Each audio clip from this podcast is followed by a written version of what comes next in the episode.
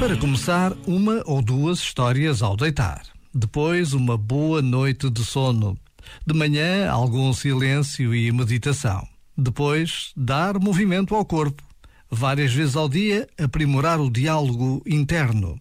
Animar com música e cantoria, sempre de acordo com o momento. Ao final do dia, sempre que necessário, alguma dança. E, finalmente, um momento, o mais estendido possível, para conexão e intimidade.